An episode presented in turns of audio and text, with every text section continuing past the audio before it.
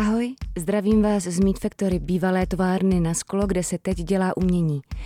Co se děje v továrně, když se nic neděje? Každý týden vám přinášíme rozhovor se zajímavými umělci, tvůrci, kteří jsou s naším programem nějak spojeni. Tovární hlášení ve vašem éteru.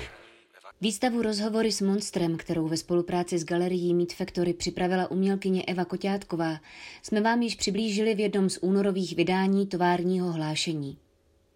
Výstava zůstává i nadále uzavřená veřejnosti, snažíme se ale i navzdory tomu iniciovat přemýšlení o tématech, na která se výstava soustředí.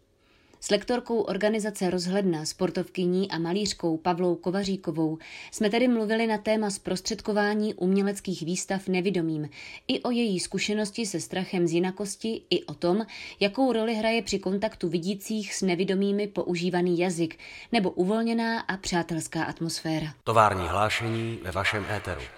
Dobrý den, já vás moc vítám u dalšího galerijního podcastu a je mi potěšením tady přivítat taky naše dvě hostky dnešní, Evu Kotětkovou, umělkyni a autorku výstavy Rozhovory s monstrem, kterou teď máme v galerii Meet Factory, už znáte z našeho minulého podcastu. A, a zároveň tady moc vítám Pavlu Kovaříkovou, dříve Valníčkovou, která je spoluzakladatelkou organizace Rozhledna a věnuje se poradenství a lektorství v tématech života s těžkým zrakovým postižením. Sama Pavla se narodila s vrozeným glaukomem a od patnácti let je zcela nevidomá. Absolvovala ale angli- studium angličtiny na katedře překladatelství a tlumočnictví na Univerzitě Karlově a potom také studium psychologického poradenství na Westchester University of Pennsylvania ve Spojených státech. Na přelomu osmdesátých a devadesátých let byla aktivní jako atletka a získala několik medailí na Paralympiádě a olympiádě v běhu a běžeckém lyžování. Od konce devadesátých let se mimo jiné věnuje vlastní výtvarné tvorbě a vystavuje. Ilustrovala doposud osm publikací. Pavla má dvě děti, Martu a Míšu. My jsme uh, už vlastně se tady, uh, si tady společně prošli výstavu Rozhovory s monstrem, uh, která bude takovým naším dnešním výchozím uh, bodem. Uh, rozhovor s Pavlou povede Eva a je mi teď uh, potěšením jim předat slovo. Díky oběma, že tady s náma jste. Tak já moc děkuji, Tereze, za přizvání tady k tomu rozhovoru a celkově umožnění toho rozhovoru a zároveň děkuji moc Pavle, že to pozvání k němu přijala, protože jsem vlastně delší dobu toužila potom něco, něco s Pavlou realizovat, ať už by to mělo jakoukoliv podobu, ale vlastně mě velice její aktivity a, a, a názory uh, zajímaly, tak jsem hrozně ráda, že to, že to konečně vyšlo a doufám, že to bude začátek třeba nějaký delší, delší nebo nějaký důkladnější spolupráce. A já bych vlastně začala uh, asi otázkou, která právě souvisí s tou naší uh, procházkou výstavou, kterou jsme teďko, teďko provedli. A ta výstava se vlastně zabývá tématem strachu z jinakosti a, a vlastně norem, norem a různých tlaků, který vlastně a struktur, který vlastně tuhletu, tuhle, tenhle ten strach způsobují. A já bych se vlastně chtěla zeptat na tvoji zkušenost se strachem z jinakosti. My jsme vlastně mluvili spolu o tom, že vlastně ten náš cíl s Terezou v rámci té výstavy nebyl ten, že bychom chtěli nějak poukazovat na, na jednotlivce v rámci, v rámci té kauzy, která, který se ta výstava týká a nějakým způsobem je, je směšňovat, dehonestovat nebo, nebo kamenovat za, za jejich postoj, ale, ale spíš vlastně ukazovat na nějaký mechanismy, struktury nebo vlastně kulturu, v které žijeme a která vlastně způsobuje, že tenhle ten strach vlastně je do nás nějakým způsobem indoktrinován už od dětství. A já bych se vlastně chtěla zeptat právě na to, jaká je ta tvoje konkrétní zkušenost, jak tady tomu strachu rozumíš a, a vlastně jestli můžeš třeba zmínit nějaký konkrétní příklady, který, který se toho týkají z tvýho každodenního fungování. Díky moc za pozvání a taky zdravím všechny, ahoj. A, a vážím si toho, že jste mě sem přizvali, tak ještě jednou díky. A je to pro mě hodně zajímavé se, se zkusit k tomu taky nějak připojit. A, no... Uh, strach z jinakosti, to zní tak jako trošku strašidelně, ten strach. a a je, je to zajímavé, že mm, myslím si, že to má mnoho různých jako stupňů a podob. Uh, ta, někdy tomu říkáme rozpaky, nebo nejistota, nebo znejištění, až teda to třeba může jít do toho strachu. A je to opravdu něco, co mě, ta moje zkušenost, když nevidím a žiju ve společnosti, kde, která je primárně postavená na tom, že všichni vidějí a všechno, co se v té společnosti vlastně dělá a odvíjí, tak nějakým způsobem s tím viděním a s tím vizuálním um, počítá jako se samozřejmostí, tak je to něco, co, co teda jako opravdu dnes a denně řeším. A zajímá mě to, zajímá mě, co to dělá se mnou, co to dělá s lidma obdobné zkušenosti, takže s jinými nevidomými nebo třeba i s jinak postiženými lidmi a jak to funguje potom právě ve vztahu s tou majoritní společností, kde všechny tyhle ty um, možnosti toho, no prostě kde, kde tohle všechno je jakoby se s tou samozřejmostí přijímané. A uh, určitě teda se setkávám hodně moc právě s těmi rozpaky se znejištěním a myslím si, že velmi často je na té druhé straně zatím to taková nejistota, abych neudělal něco špatně. Abych prostě se toho člověka, teda třeba mě, nějak jako nedotkl, neurazil ho, nepokazil to, nebo jsem se já nestrapnil tím, že bych něco mě, měl vědět, co ale nevím, nebo nevím, jestli to vím, tak možná to nevím a proto udělám nějakou chybu a teď to bude hrozný průšvih. A co potom já s tím? A ještě se o toho člověka budu muset nějak postarat a to už vůbec nevím, jak bych udělal. Hmm. A že to je takový jako mechanismus řetězové reakce. A to se děje všechno samozřejmě velmi jako ve velké rychlosti, polovědomně nebo nevědomně a to na obou stranách, nutno říct. Takže z toho někdy bývá pěkný maglajs a někdy si jenom oba ti lidé třeba oddychnou, uf, už to máme za sebou, už se k tomu nebudeme vracet. A mě velmi zajímá, jak se právě do těch interakcí dostávat tak obou straně, abychom měli chuť se do těch interakcí vracet. A to je vlastně i něco, na čem nám hodně záleží v té naší neziskovce v Rozhledně, ale vidím to i u svých kolegů z jiných uh, různých organizací a projektů, uh, že to je vlastně něco, co zkoušíme z různých stran nabízet lidem. Pojďme do toho zážitku spolu a pojďme se o tom pobavit, pojďme něco spolu, spolu jako zkusit, abychom viděli, že vlastně to, že jedna strana vidí a druhá ne, nebo jedna je na vozíku a druhá chodí, že to neznamená, že se nemůžeme ve spoustě témat potkat.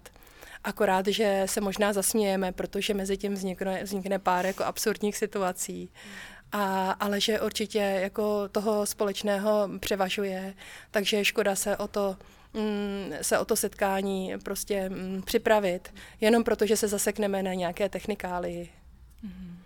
Jsi o tom docela hezky mluvila předtím, vlastně, než jsme tady začali nahrávat eh, rozhovor, kdy vlastně jsme eh, mluvili právě o tom, jak vlastně nějakým sem otučovat, anebo možná jako přesnější výraz, jako vlastně o, otevírat, aby bylo možné vlastně překlenout nějaký, nějaký bariéry eh, nálepkování a, a něčeho, čemu se říká eh, handicap, což je samo o sobě že, stigmatizující pojem, tak vlastně eh, ty si ty si docela hezky říkala vlastně eh, tohleto třeba, já nevím, ne, ne, nevidění eh, nebo neslyšení vlastně dávat spíš do pozadí a spíš vlastně hledat způsoby, jak se vlastně napojovat na člověka skrze vlastně jiný, jiný kvality nebo jiný, jiný, jiný vlastně hmm. možnosti toho, toho, uh, toho vytváření toho vztahu. Tak jestli třeba tohleto chceš nějak, hmm. nějak rozvést, jaký vlastně možnosti pro odpourávání různých stereotypů, který používáme, jaký vlastně máme. Hmm.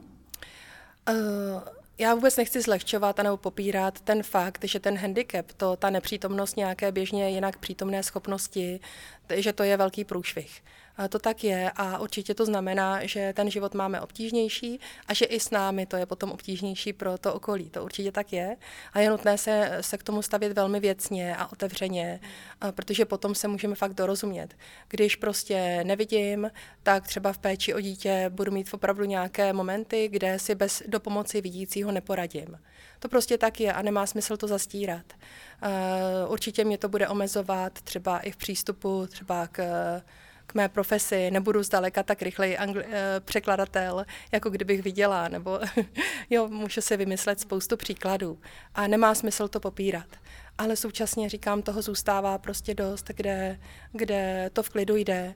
A to, co mě připadá hrozně důležité, to, co se mi opa- jako osvědčuje, že překonává ty uh, momenty uh, rozpačité nebo nepříjemné, je právě pohoda a klid. Takže pokud uh, t- i ta druhá strana, která vidí a není zkušená s potkáváním se třeba s nevidomýma lidma, tak zůstane v poklidu a nezačne se stresovat nebo nervovat právě tím, co by měla, co, co, co by měla všechno odhadnout předem a uh, velmi citlivě a politicky korektně znát a tak, a ona to nezná. Tak když prostě zůstane v klidu a zeptá se úplně v pohodě ten člověk, uh, já bych vám rád pomohl, ale vůbec nevím, co mám dělat, tak to je naprosto, jako to je ta cesta, protože to potom otevře ten prostor tomu dialogu. A když, když dojde k dialogu, tak podle mě není možnost už, aby to dopadlo špatně. Takže to, co mně se osobně zdá, že je jako alfa omega uh, případných nedorozumění je, že nedošlo k tomu momentu toho dialogu. Uh, to, kde já velmi narážím, co jsou ty situace, které jsou pro mě obtížné nebo smutné, je, když mi ta druhá strana nedá příležitost se nějak projevit, vyjádřit a rovnou ve, ve, v mém jménu, třeba pro moji bezpečnost, pro moji ochranu nebo pro nějaký jiný důvod, začne konat ně, nějakým způsobem, kdy mě se to týká. Takže například, já nevím, jako úplně banální situace je, že mě posadí v tramvaji lidé, přestože mám důvod stát, protože mám velký baťoch a jedu jednu zastávku. Ne, ne, vy si sednete a hotovo. Jo, tak to je taková samozřejmě jako ilustrace úplně banální. My se s tomu, s tomu někdy i s kamarády nevědomými smějeme, že někdy je jednodušší se nechat převést na druhou stranu, než to tomu člověku vyvracet, a je jednodušší se pak zase vrátit přes ten přechod sám. Jo. A to se, jako i, toto, i takhle absurdní pomoc může uh, vypadat. Uh, jsou to extrémy. Uh, ale uh, třeba si vybavuju, uh, když jsem... Mm, jednou si šla koupit nějaké barevné pastely, protože maluju a maluju křídami a chtěla jsem nějaký barevný strukturovaný papír a neměla jsem opravdu s kým to pořešit. Viděla jsem, kde ta prodejna výtvarných potřeb je, tak jsem tam šla sama s tou bílou holí a ptala jsem se prodavače, potřebovala bych, já nevím, Faber-Castell pastely, můžete mě pomoct vybrat. A on nejdříve byl z toho strašně rozpačitý, zcela pochopitelně. Jako, no, ale, ale to jsou různý barvy. Já říkám, no právě, tak můžete mi prosím popovídat, jaký tady máte. Mm. A vůbec chudák, jako jsem ho takhle hrozně jako postavila do, do šílené situace, byla jsem si toho vědomá. Říkám, nebojte, to, to, to zvládneme, mohl byste mi, jestli vám to nevadí, tak chvilku mi popisujte, co to je za zelenou, jako středně zelená, a co tam je, vidíte tam nějakou žlutou, nebo to je spíš taková jako nezářivá, že tam bude asi šedá. A on se do toho úplně zabral a postupně úplně přestal vlastně řešit a vnímat, že teda tam před ním stojí člověk s bílou holí. A opravdu jsme spolu měli hrozně hezký rozhovor, kdy on úplně pozapomněl na tady ten fakt a opravdu jsem si vybrala a on byl jako taky úplně v pohodě, že jsme to prostě překonali, jo. Takže já prostě pevně věřím tomu, že se to dá, když se ten člověk uvolní, když prostě opustí ten počáteční stres, překvapení, zaskočení, možná úzkost, co provedu, co z toho bude, jestli ten člověk po mně pak nebude chtít nějaký, nějaký pomáhání pravidelný, na který já nemám čas, nebo něco takového. Ale vlastně, když na to přistoupí, že má před sebou někoho, kdo ví, jak se tam dostal, kdo má věci nějak jako plus minus pod kontrolou a jenom se potřebuje třeba na nějaký detail doptat. Tak toto, když se překoná, tak to vlastně, tak je pak šance, že, že to funguje úplně normálně, úplně jako přirozeně. Já bych teď asi ten rozhovor trošku stočila vlastně k, k takovému důležitému, pro nás aspoň s Terezou, asi důležitému tématu, kterým, kterým je nějaká míra inkluzivnosti výstav a inkluzivnosti uměleckých institucí jako, jako takových, kdy vlastně... Budeme vlastně hrozně rádi za, za, tvůj, za tvůj feedback nebo názor vlastně na to, jakým způsobem právě se pokoušet třeba samozřejmě v nějakém dlouhodobějším horizontu dělat právě výstavy a umělecké instituce víc inkluzivníma prostorama pro, pro všechny. Myslet vlastně na, na, na všechny možné návštěvníky s různými typy znevýhodnění nebo, nebo uh, uh, specifických potřeb. A uh, vlastně s tím souvisí to, že vlastně vím o tebe, že, že pro nevědomí uh, zůstává řada informací o veřejném prostoru vlastně nějakým způsobem skrytá nebo, nebo neviditelná v uvozovkách, kdy vlastně nápisy, reklamy nebo, nebo oznámení vlastně jsou něco, co, co samozřejmě uh, logicky se, se nedostává vlastně do, do nějaký uh, informace, s kterou se setkáváte. Uh, stejně tak tak vlastně je, je náročnější zorientovat se v daném prostoru a situaci například při příchodu do čekárny.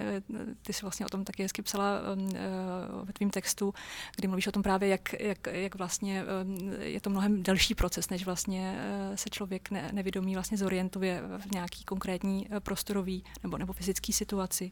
A i vlastně výstavy jsou že, nějakým, nějakým souborem informací, které jsou převážně vizuálního druhu.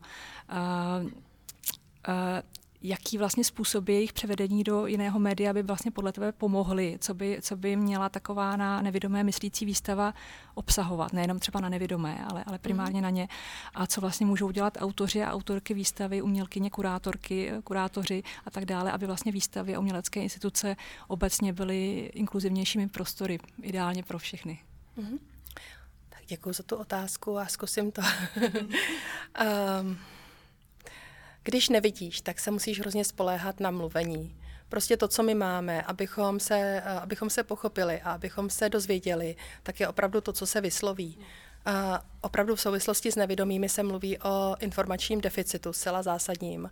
A ten se týká nejenom nápisů a toho, co jsi zmínila, ale třeba i toho, že se rozlídneš po ulici ráno a vidíš, jak jsou lidi oblečení. A je to pro tebe zpráva o tom, jestli zapadáš nebo nezapadáš.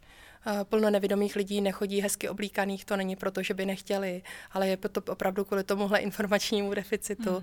že prostě my, nema, my máme obtížnou, jako opravdu obtížný přístup úplně k čemukoli, co se vlastně projevuje vizuálně.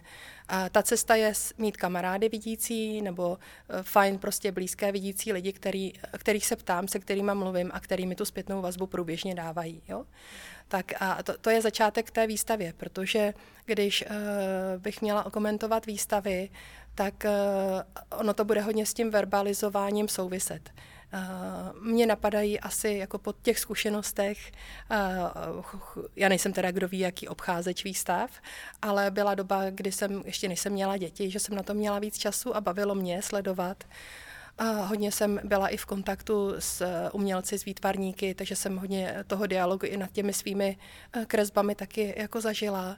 A, a vlastně jsem se pohybovala i kolem hodně hapestetik, jo, hmatových, nebo výstav primárně pořešených hmatově, tak aby se tam právě nevidomí návštěvníci cítili dobře. No a mně se zdá, že ty cesty jsou v zásadě dvě. Jednak myslet na hmatovou stránku těch výstav a přemýšlet u běžné expozice, jestli je možné v rámci běžné výstavy určené prostě majoritní společnosti, tak třeba vytipovat exponáty, kterým by neublížilo, aby se jich návštěvník dotýkal a které současně by neublížily návštěvníkovi. To je taky hrozně důležité. Takže něco, co je prostě neopracovaný soustruh nebo nějaké dřevo prostě ne- neohlazené, nezačištěné, plné třísek nebo něco ostrého, tak to prostě my si nebudeme na to chtít sahat. Není důvod, i kdyby to tomu objektu nevadilo. A, ale je spousta jako zajímavých materiálově prostě předmětů, kterým by to neuškodilo a nás by to zajímalo. Nás by zajímalo se jich dotýkat. A velmi, já se já jako hodně lobuju za needukativní výstavy pro nevidomé. A patřím k těm, a v tom se ale budem ta skupina nevidomých lišit. Já opravdu od umělecké výstavy nečekám, že mě poučí. To poučení hledám někde úplně jinde, ale ne na uměleckých výstavách.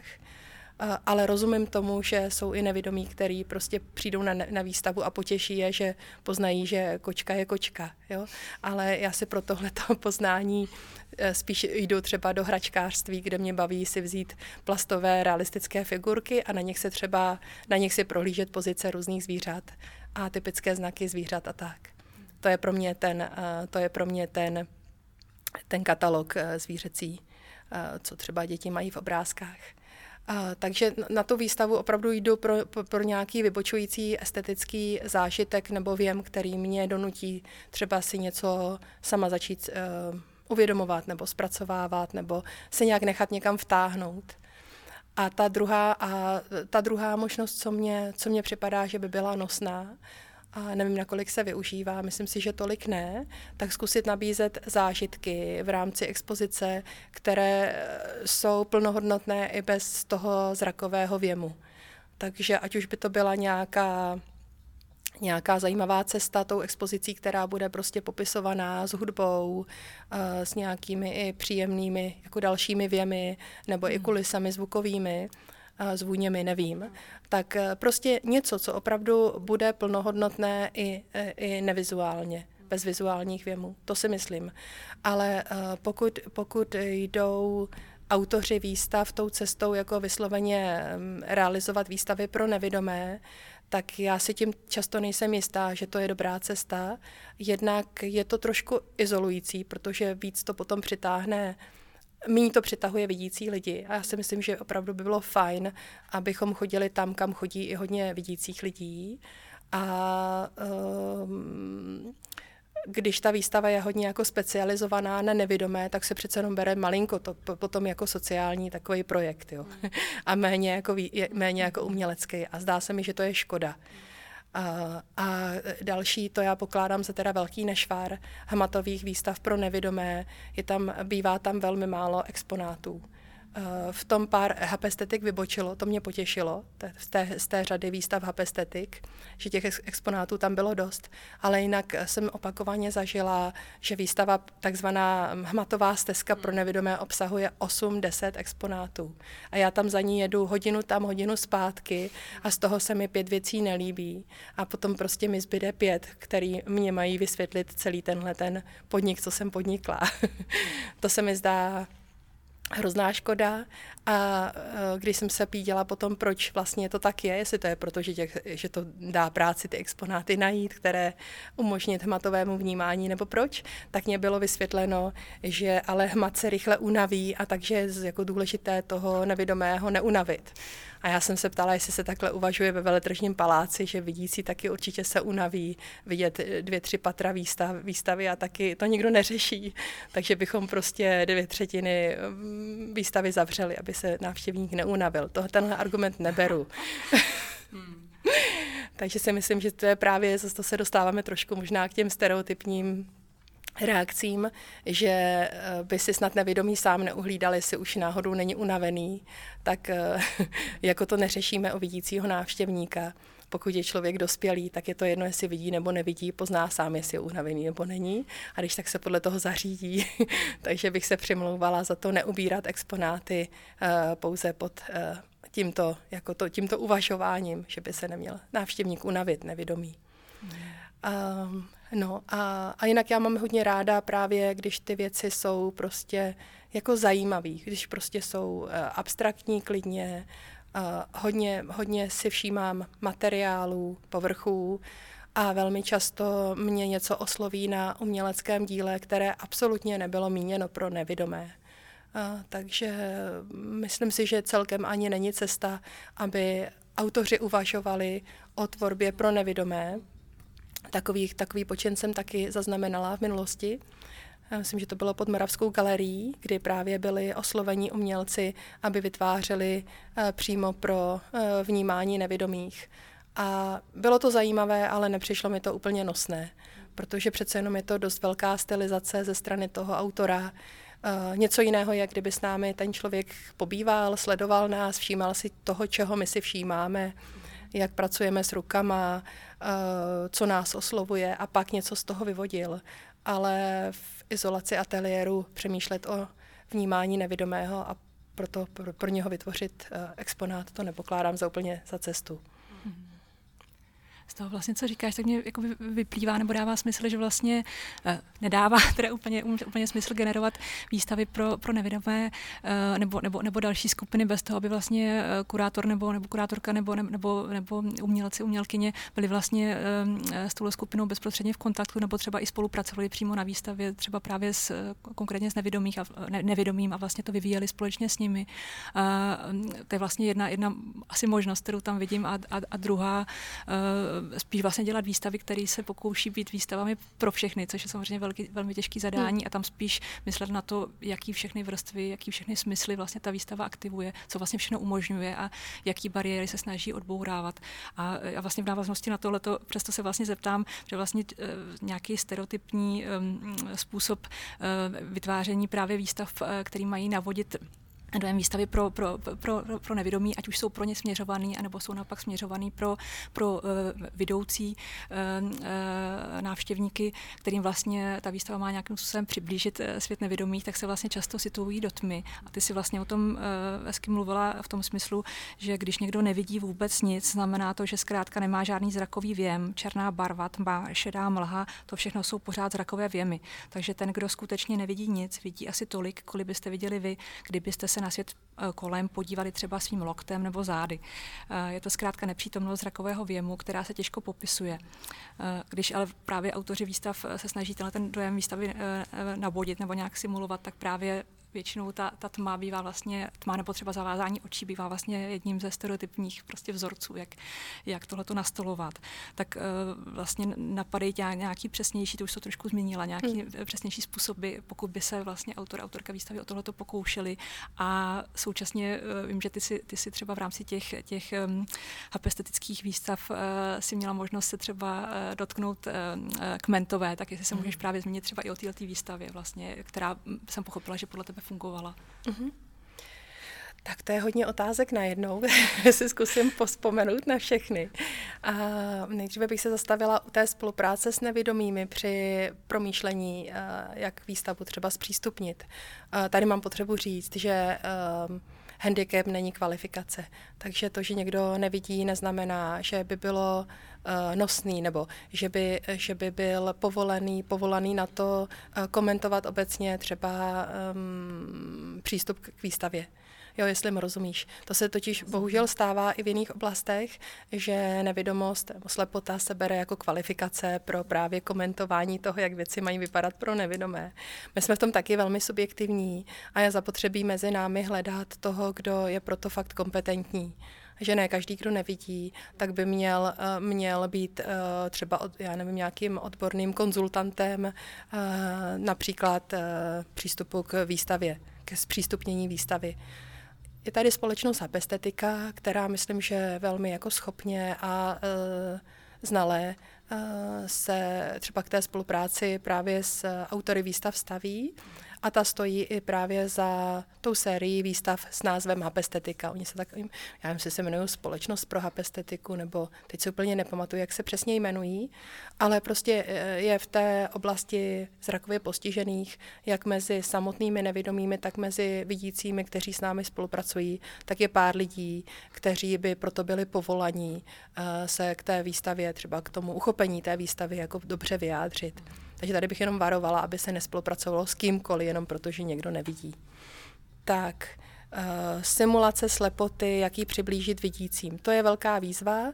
Já si, čím jsem starší, tím si víc myslím, pořád víc, že právě ty zavázané oči toho mnoho nezdělí. Že je to takový jako zajímavý subjektivní zážitek.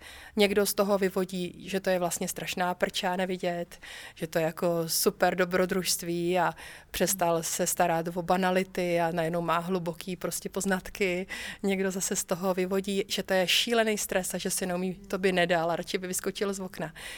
Um, přeháním, oba ty, obě, obě ty reakce znám, obě jsou extrémní, většina reakcí bývá někde uprostřed, ale má to velmi málo společného s přiblížením se k tomu, jaké to je dlouhodobě nevidět. A to je hlavně proto, že my, když opravdu nevidíme jako roky, roky, tak se to stane samozřejmostí v tom smyslu, že v každé minutě my řešíme úplně něco jiného než ten samotný fakt nevidění, protože bychom jinak nemohli nic jiného dělat. Neznamená to, že mezi námi nejsou lidé, kteří to velmi obtížně dávají a jsou třeba depresivní, nebo pořád oplakávají věci, o které přišli, nebo na každého z nás, na každého nevidomého tu a tam dolehne jednoznačně nějaká těžkost, která kdybych viděla, tak vím, že bych jí prošla snadno, nebo tu a tam mi něco bývá líto, ale není to fakt nic dominantního. Takže v tomhle směru ta simulace potom taky nefunguje. Uh, já si vlastně, já si ráda s touhle myšlenkou pohrávám, co by doopravdy fungovalo a připadá mi, že ta zkušenost dlouhodobého nevidění je třeba podobnější cizincům, kteří u nás žijí, kteří se opakovaně nebo průběžně, pokud neumějí česky, potkávají s nesrozumitelným. Že my velmi často jsme vlastně v situaci, kterou nemůžeme úplně pochopit, nemáme přístup, prostě dostanu na, na stůl houv krabiček a kdybych viděla, tak vidím, co která krabička je podle nápisu a takhle si musím pamatovat tvar krabiček a tvar víčka a vroubky na víčku a zářez někde na něčem a tak a podle toho se třeba orientuju v předmětech.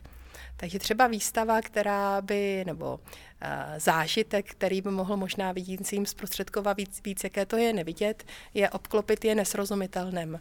Třeba věcmi, které jsou všechny žluté, všechny mají stejný tvar, nepoznáte z toho domu, co od něho očekávat, nebo z, té, z toho typu zástavby.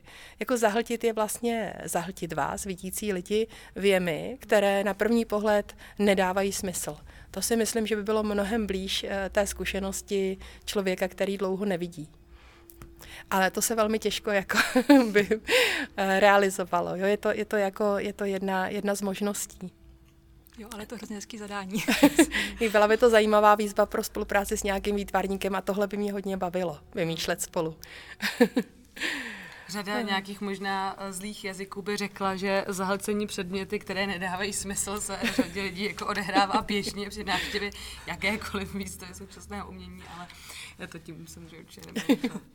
Ještě mě napadá, co bývá vlastně velká bariéra v, pro jako užívání si nebo jako hezký zážitek z nějaké akce pro nevidomého, která se velmi podceňuje, že to je bariéra, neví se o tom, tak je zvuk, zvuková kulisa. Pokud přijdu na výstavu a bude tam hrát, uh, bude to v nějaké neúplně šťastné akustice, což často bývá právě v velkých halách, kde se to hodně rozléhá, hůř se mi tam orientuje, hůř se dorozumím s někým, kdo na mě promluví a do toho hraje uh, nějaká výrazná hudba nebo je tam nějaký prostě jiný šum, tak to vlastně představuje velmi uh, jako bariérovou situaci a hlavně je to strašně únavný, protože já se v tom zvuku musím neustále vyznávat, filtrovat, co je balast a snažit se v tom zachytit to, co pro mě má nějaký přínos. Jo? Buď mi to jako Buď je to komunikační uh, linka, anebo je to nějaká orientační zpráva. Hmm. Takže třeba bych myslela, když bych, jako když uh, třeba, nevím, organizujeme cvičení pro nevidomé, tak si velmi dáváme pozor na to, abychom tu místnost vybrali správně, aby to nebyla dutá holá místnost, ale měla na zemi koberec, aby se tam ten zvuk dobře nesl, aby, ze vši, aby opravdu bylo dobře rozumět a neunavovala, neunavovala jsem sebe a ostatní tím, že se budem šťavit na tom vůbec jako vlastně rozumět, co se kolem děje. Tak tohle mě třeba napadá, že uh, si vidící mm-hmm. vůbec vlastně, že často tohle bývá úplně jako přehlédnuté. Mm-hmm. Ty opakovaně mluvíš o tom, že ve, ve tvém každodenním životě je hodně důležitá imaginace, což samozřejmě souvisí i s tvorbou výstav a celkově jako umění a u tebe je to, je to vlastně nějaký důležitý faktor nebo nějaký nástroj, který musíš používat v každodenním uh, fungování. Mluvíš vlastně o určitém typu vnitřní práce, kdy, kdy poslouchat uh, nebo celkově vnímat okolí znamená vlastně třídit, rozlišovat, spojovat, domýšlet a to skrze spojení s dalšími hmatovými nebo čichovými věmi, které jsou v tom, v tom okolí, se vyskytují, a skládat vlastně nějaké výsledné obrazy skrze útržky a fragmenty.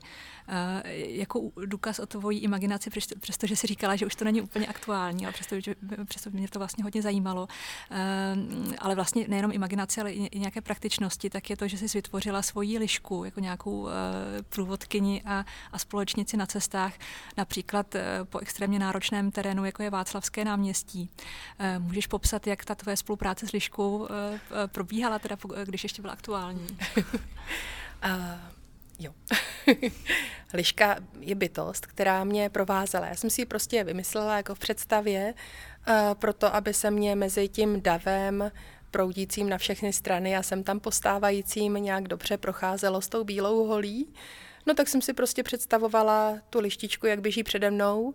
Hrozně je radostná, má z toho opravdu jako povyražení, jak jako kolem je tolik lidí a prostě tam jako hbitá a moc jí, až těch tomu jí lidi nevidějí, to jí strašně baví, strašně to baví.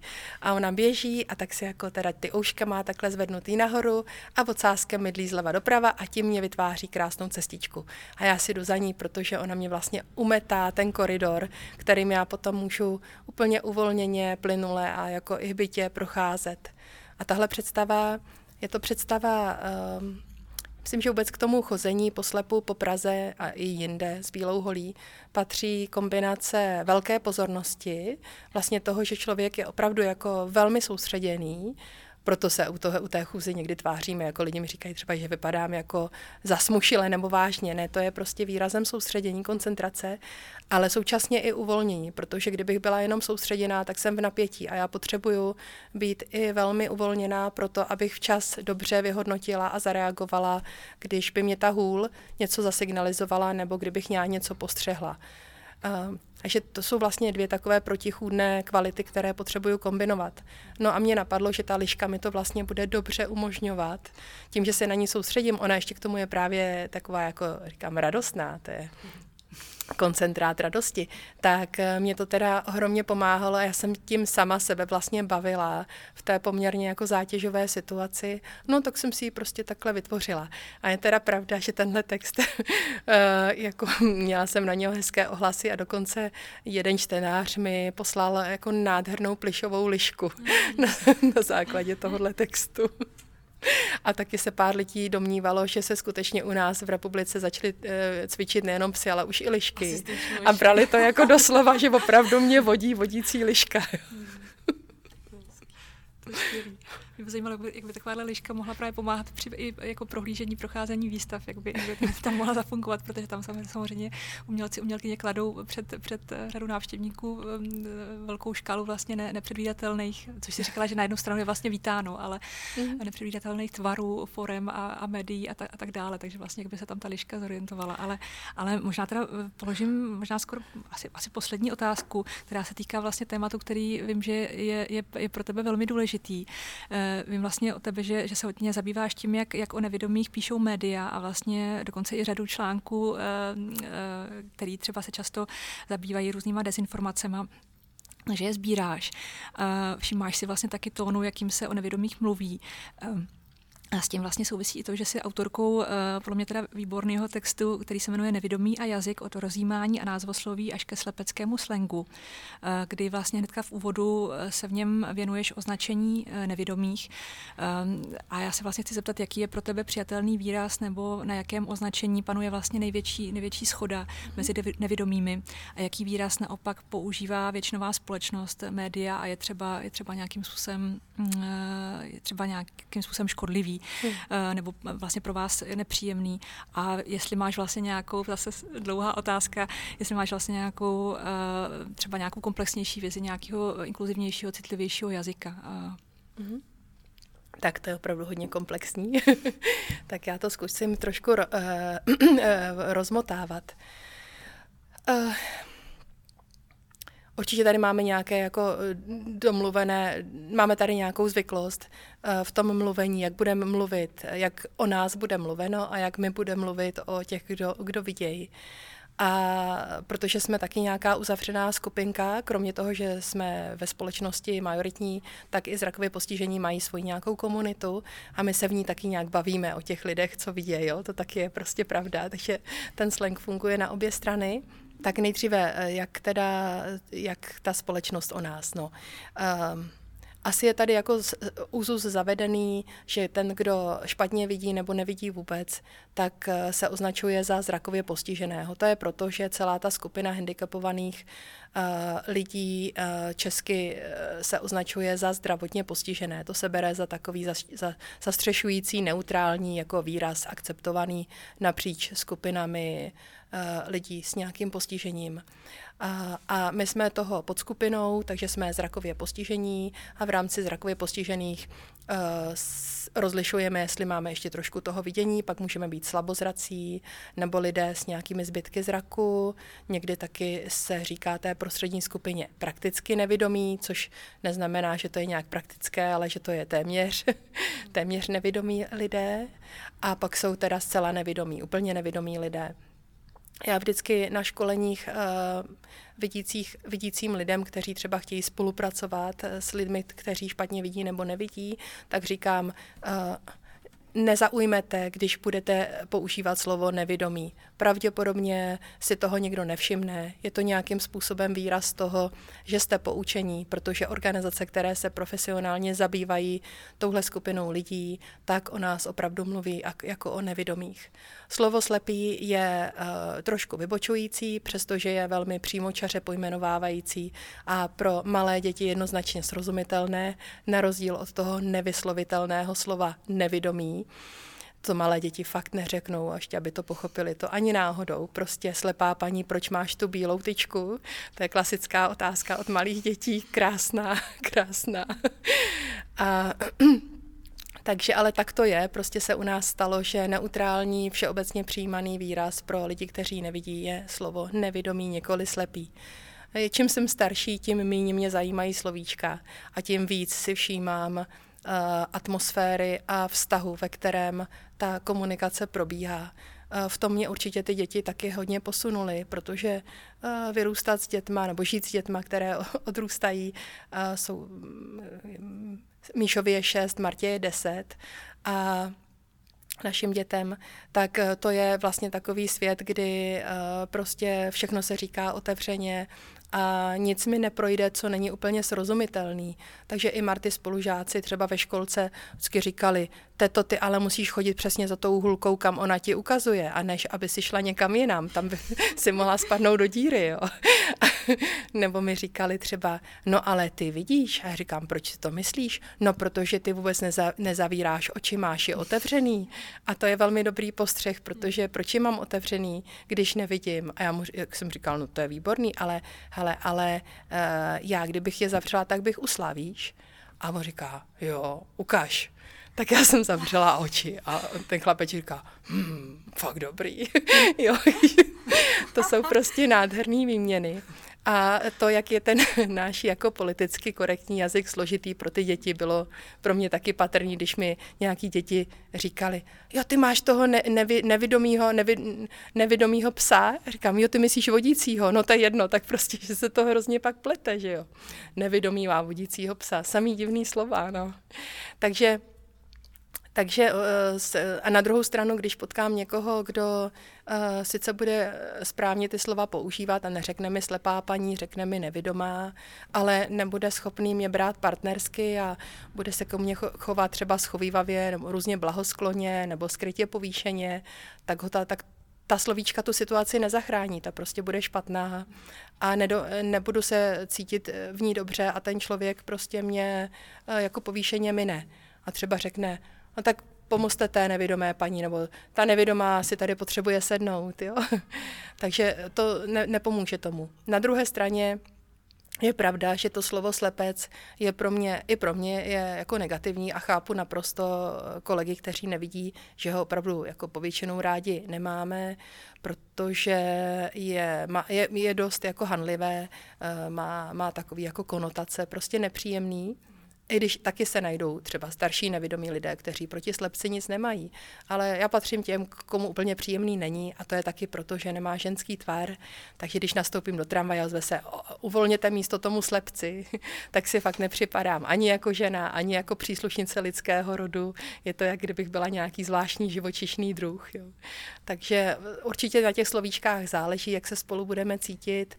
Akorát si nemyslím, že slovíčka zachrání všechno, že podstatnější je přístup a, a nějaká jako chuť se potkávat a, a t, t, to jít do těch setkání bez strachu, bez pocitu vlastního ohrožení, že se mně něco stane, ale spíš taková nějaká jako nálada, tak jo, tak jo, já si to neumím představit, jak to ty máš, ale pojďme se potkat a nějak to vymyslíme. Už se sem nějak došel, takže očividně jako jsi schopný fungovat, tak pojďme do toho a, a bude to fajn. A nebo nebude, tak se dohodneme, že, že nic a jako rozloučíme se v klidu. Obojí je možný.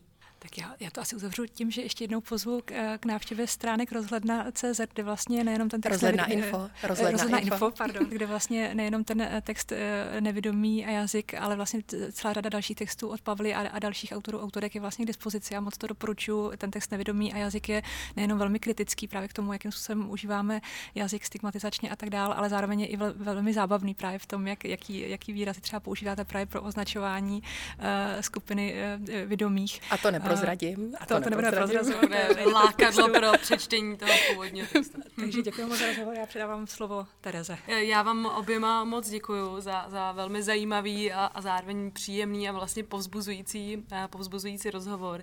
Díky moc Evě, že to iniciovala celou tou výstavou a pro nás je to, je to uh, moc vlastně přínosný a, a důležitý, jakožto pro organizaci. A samozřejmě moc děkuji Pavle, že si na nás udělala čas a podělila se s náma nejenom o své zkušenosti, ale i o vlastně spoustu uh, důležitých informací, které uh, si myslím, že, že, že je dobře, že, že i v tomhletom kontextu zazněly. A děkuji samozřejmě vám, posluchačům, a uh, těšíme se na vás zase za týden u dalšího dílu našeho podcastu Tovární hlášení. Díky moc.